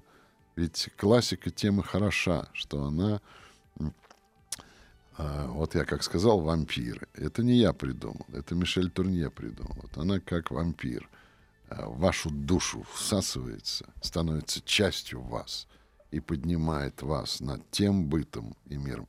Ну, мой пример, мой учитель, э, умирая, уже находясь практически при смерти, но создание, э, сознание было еще с ним в порядке было, да, он филолог, да, был мой учитель. Он до последнего момента читал и не выпускал книгу из рук, понимая, что именно в этой книге он э, черпает энергетику, которая позволяет ему, как говорится, даже умереть с достоинством. Вы посмотрите, какой Плутарх потрясающий. Вы посмотрите, как он описывает смерти своих героев, да, вы посмотрите, какие античные авторы потрясающие. Вот вроде бы э, примитивный Цезарь или э, император Веспасиан — это тот, который стал первый брать плату за туалеты. И на вопрос, что же ты делаешь, Веспасиан, за простую и естественную нужду берешь деньги. Он произнес знаменитую латинскую фразу «деньги не пахнут, пекуния non olet». Да? И вот этот вот Веспасиан м, дерьможуй, да, он воин был до того, как стал, э, э, и власть развратила его. И когда он почувствовал приближение к смерти, вот этот рассказ тоже многих может утешить. Он понял, что он умирает не коммерсантом, живущим по принципу «деньги не, пла- не пахнут». Он умирает римским легионером. И он встал со смертного одра и приказал принести ему его латы. И он стоял и встречал смерть стоя, как истинный воин. Да? Или посмотрите, как это у Пушкина в вызов любви показан в египетских ночах, да, и вышел Флавий, когда э, Клеопатра предлагает за ценой жизни ночь одну купить. Воин смелый, в дружинах римских посиделый, да, стерпеть не мог он от жены высокомерного презрения и принял вызов наслаждения, как принимал во дни войны он вызов ярого сражения. Посмотрите, какое утешение в несчастной любви. Любовь может быть ярым сражением. И ты все равно должен следовать прежде всего понятиям чести, а не какой-то мелочности. Вот столько утешений. Евгений Викторович, а можно ли тогда книгу назвать первым и самым лучшим проявлением виртуальной реальности? Можно. Вот э, продолжая даже нашу тему, вот эта трагедия в Кемерово, да, когда я об этом услышал, когда я услышал о том, сколько детей сгорело, да, у меня возникла одна ассоциация. И эта ассоциация была связана с Янушем Корчиком. Король Матюш I. И автор этой э, великой сказки уходит в топку со своими учениками. Хотя ему офицер СС предлагает сойти с поезда. Ну, это указание поведения любому взрослому. Когда горят дети. Вот вам утешение. Да. Вот. Евгений Викторович Жаринов, литературовед, доктор филологических наук с нами э, сегодня и с вами, естественно, в первую очередь э, у нас в эфире. Да. Евгений Викторович, но э, вам не просто говорить, э, но если вернуться к той теме, которую мы некоторое время назад да, э, обсуждали, э, стимул писателю, да, в сегодняшнее время, да, когда много развелось, к сожалению, графоманов, э, да, которые не могут не писать. Но а когда это явление началось? То есть мы можем, э, вот если мы противопоставляем графоманству классику, да, вечную литературу, да, которая, э, угу. да, но тем не менее мы помним же, что тот же Достоевский э, решал при помощи литературы свои материальные проблемы? Конечно. Он написал за 24 дня роман «Игрок». В общем-то, роман о себе, потому что он был жутким игроманом. Достоевскому принадлежит знаменитая фраза, чтобы быть счастливым, надо иметь миллион. Этот миллион он собирался выиграть в рулетку. Роман «Игрок» — это, в общем-то, самопризнание. И он, э, болея эпилепсией, Э, в общем-то, э, в качестве секретарши взял свою будущую жену, которая э, писала под диктовку этот да, роман. Да. А он все время уходил в эти апополитические удары. Это было мучение. И этот роман он выстрадал да, вместе со своей супругой. И это во многом и ее заслуга, которая вот ловила эти самые фразы и так далее, и так далее, чтобы...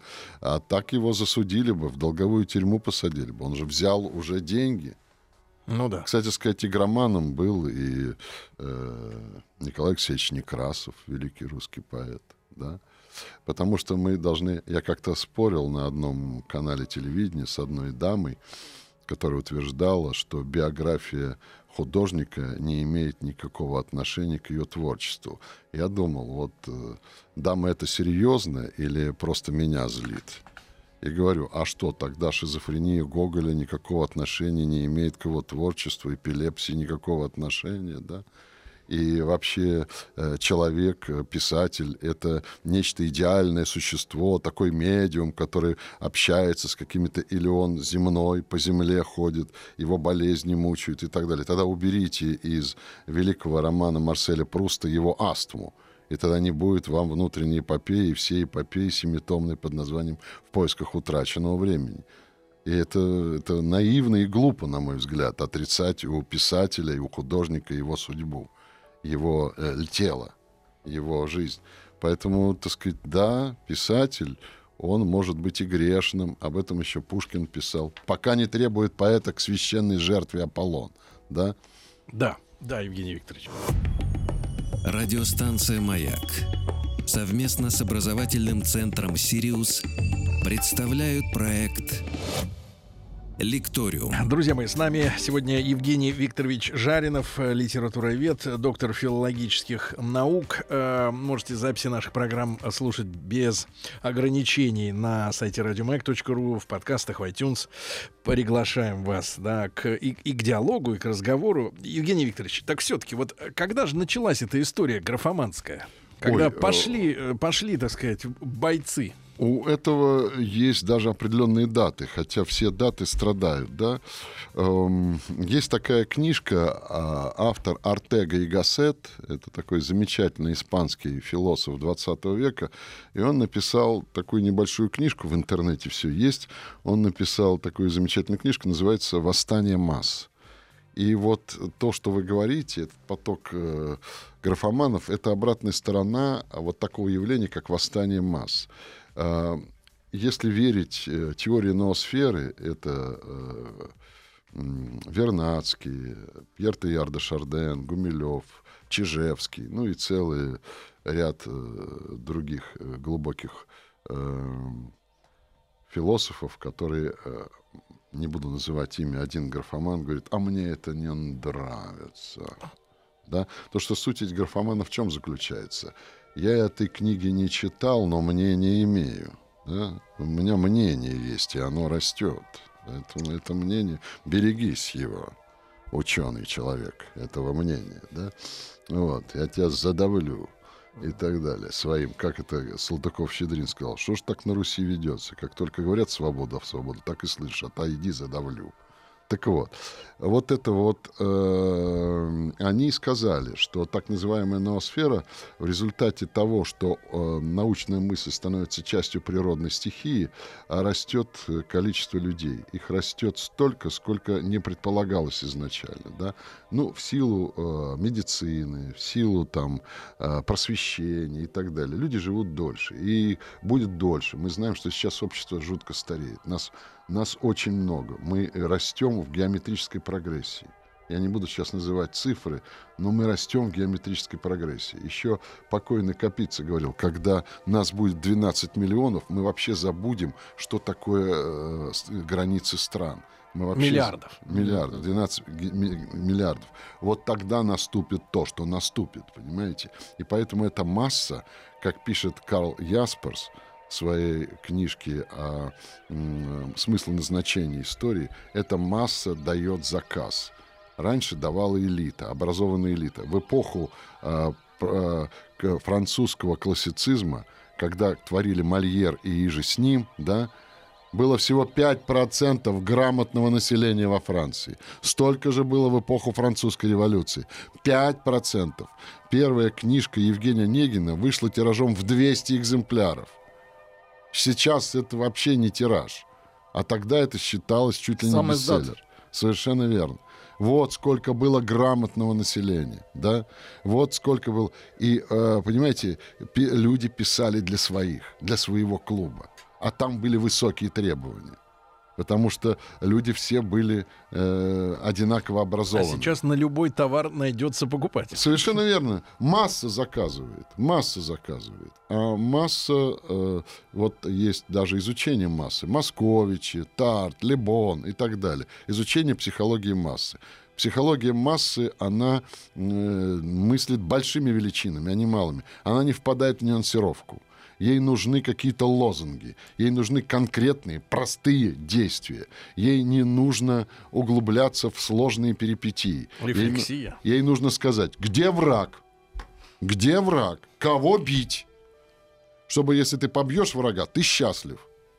Кого любить, кого бить, укажи. И все. А разбираться в тонкостях – это не дело массы. Понимаете? И масса требует соответствующей литературы, соответствующей культуры. Она становится агрессивной. Знаете, потому что агрессия – это одна из энергий массы. Вот когда толпа собирается, она сразу становится агрессивной. Почему боятся толп? Потому что они иногда могут шататься в любую Ну, сторону. входит в резонанс, не, да. Вот. В этом смысле вот это массовое общество, это общий закон ноосферы. Мы породили то, что породили, нас слишком много. И отсюда масса, как пишет Ясперс, заказывает свою культуру, э, свою литературу, возникает массовая культура, массовая билетристика. Она тоже неоднородна. Но это уже, как говорится... Но это 20 век? Или это... Э, более- Вообще масса э, появляется, как пишет тот же Вернадский, в 1800 году, когда впервые э, население Европы, если не ошибаюсь, перевалило за 100 миллионов. Это только первые шаги массы. Да? И, кстати сказать, то, что мы называем, например, я в этом специалист, массовой билетристикой, м, она вся выходит из эстетики романтизма. А романтизм — это начало XIX века. Романтизм во многом связан с промышленной революцией, когда товаров стало много, когда люди стали жить лучше и дольше и так далее. Романтизм в этом смысле очень здорово соответствует массовой билетристике. Вся массовая билетристика Ну, при- примерно соответствует появлению товара, который сделан не под конкретного человека, Конечно. а уже под просто спрос общий. Паровая машина УАТа поначалу э, ставилась не на железную дорогу, а в м, фабрике по производству тканей. Да-да, крути, приходи, И приводила. чтобы всех одеть быстро и так далее. Вот вам массовое производство. Евгений Викторович, вам огромное спасибо, как всегда, за беседу. Вам спасибо за приглашение. Да, Евгений Викторович Жаринов, литературовед, доктор филологических наук. Э, Друзья мои, еще раз м, приглашаю вас и к разговору, и к тому, чтобы послушать наши встречи э, в как говорится, в отложенном режиме на сайте радиомаяк.ру. Э, Евгений Викторович, огромное спасибо. Спасибо. Еще больше подкастов на радиомаяк.ру.